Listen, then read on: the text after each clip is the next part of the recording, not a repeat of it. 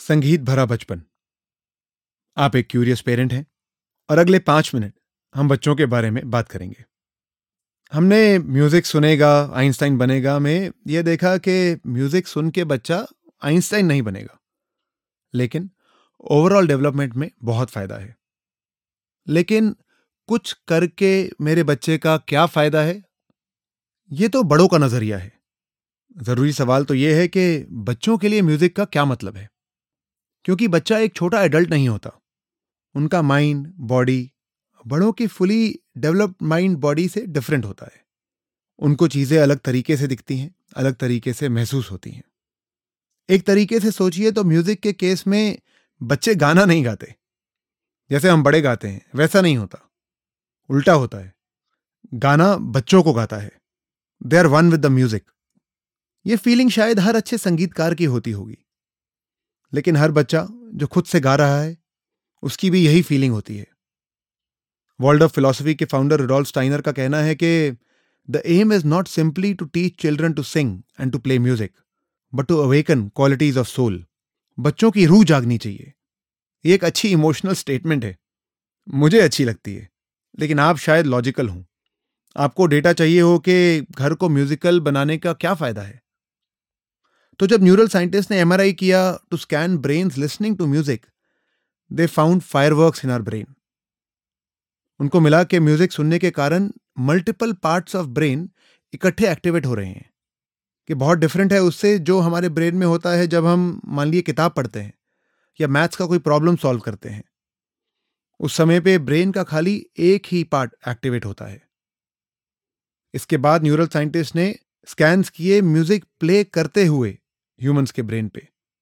ये एनालाइज किया तो उनको मिला कि playing music is equal to a full body workout of the brain. Music बजाने के लिए फाइन मोटर स्किल्स की ज़रूरत पड़ती है। फाइन मोटर स्किल्स मतलब वो स्किल्स जिसके लिए हमें अपनी छोटी छोटी मसल्स यूज़ करनी पड़े। ये मसल्स ब्रेन के दोनों साइड्स को यूज़ करती हैं। तो म्यूज़िक एंगेजेस बोथ। म्यूज़िक मजबूर करता है बच्चों के ब्रेन को इकट्ठे कॉन्सेंट्रेट करने के लिए ऑन मल्टीपल टास्क। और ब्रेन का वो पार्ट भी यूज़ होता है जिससे हम मैथ साइंस सीखते हैं और इमोशनल वाला पार्ट भी एंगेज होता है। तो मान लीजिए कि ब्रेन का फुल बॉडी वर्कआउट हो रहा है। एज पेरेंट्स हमारे लिए जानना ज़रूरी है कि इंटेलिजेंस खाली एक टाइप की नहीं होती। अगर आपको इंटरेस्ट है डिटेल जानने में तो आप हावर्ड गार्डनर की मल्टीपल इंटेलिजेंस थ्योरी के बारे में पढ़ सकते हैं। हार्वर्ड गार्डनर आठ तरीके के इंटेलिजेंस के बारे में बात करते हैं। म्यूजिकल इंटेलिजेंस उनमें से एक है। जैसे मैथ्स है, नंबर्स हैं, वैसे म्यूजिकल इंटेलिजेंस भी एक इंटेलिजेंस है, जिसको कल्टीवेट किया जा सकता है, म्यूजिकल घर बना के। म्यूजिकल घर बनाने से पहले चलिए ये समझ लेते हैं कि म्यूज़िक एक्चुअली होता क्या है। म्यूज़िक एक आर्ट फॉर्म है। मैं इंजीनियर हूँ तो क्लियर था यार इंजीनियरिंग करनी है। तो ज़्यादा आर्ट फॉर्म की तरफ़ बचपन से ही ध्यान नहीं गया। तो पहली चीज़ जब मैंने रिसर्च की तो मुझे यह पता लगी कि आर्ट फॉर्म चार तरीके के होते हैं। चार तरीके की कलाएँ होती हैं दुनिया में। एक है पेंटिंग दूसरी है स्कल्पचर मतलब मूर्तियाँ बनाना। तीसरी है लिटरेचर यानी साहित्य, और चौथा है म्यूज़िक यानी संगीत। दिलचस्प बात यह है कि पहली तीनों आर्ट फॉर्म का दुनिया में फ़िज़िकल प्रेजेंस है। आप उनको देख सकते हैं। और जब वो आर्ट आप बनाते हैं तो जो आपने देखा, सोचा, उस पर वो आर्ट निर्भर है। पेंटिंग ले लीजिए, चाहे मूर्तियाँ बनाना हो या फिर शायरी लिखना ये सब दिखने वाली चीज़ों से आती हैं और देखी जा सकती हैं। रियलिटी की कॉपी है। म्यूज़िक ही ऐसा है जिसकी रियलिटी में कोई कॉपी नहीं है। इसलिए ये कहते हैं कि music originated from the gods संगीत भगवान ने बनाया है। लेकिन आजकल के ज़माने में टॉय कंपनीज़ भी बहुत सारे इलेक्ट्रॉनिक टॉयज बना रही हैं म्यूज़िक बना रही हैं। रिसर्च ये बोलती है कि kids don't play with electronic toys मेरा एक्सपीरियंस मेरी बेटी के साथ भी यही रहा है कि इलेक्ट्रॉनिक टॉय एक दो बार खेल के छूट जाता है। वो महँगा बर्थडे गिफ्ट देने के लिए अच्छा है, लेकिन बच्चों के लिए उनका कोई खास यूज़ नहीं। And the reason kids don't like it is क्योंकि बच्चों के इमेजिनेशन का काम तो इलेक्ट्रॉनिक्स ने पहले ही कर दिया। तो खेलने के लिए ज़्यादा बचा क्या? हमें अपने बच्चे की सोचने की क्षमता टॉय बनाने वालों को आउटसोर्स नहीं करनी है। इसलिए इलेक्ट्रॉनिक टॉयज पर पैसे वेस्ट करके ज़्यादा मतलब नहीं।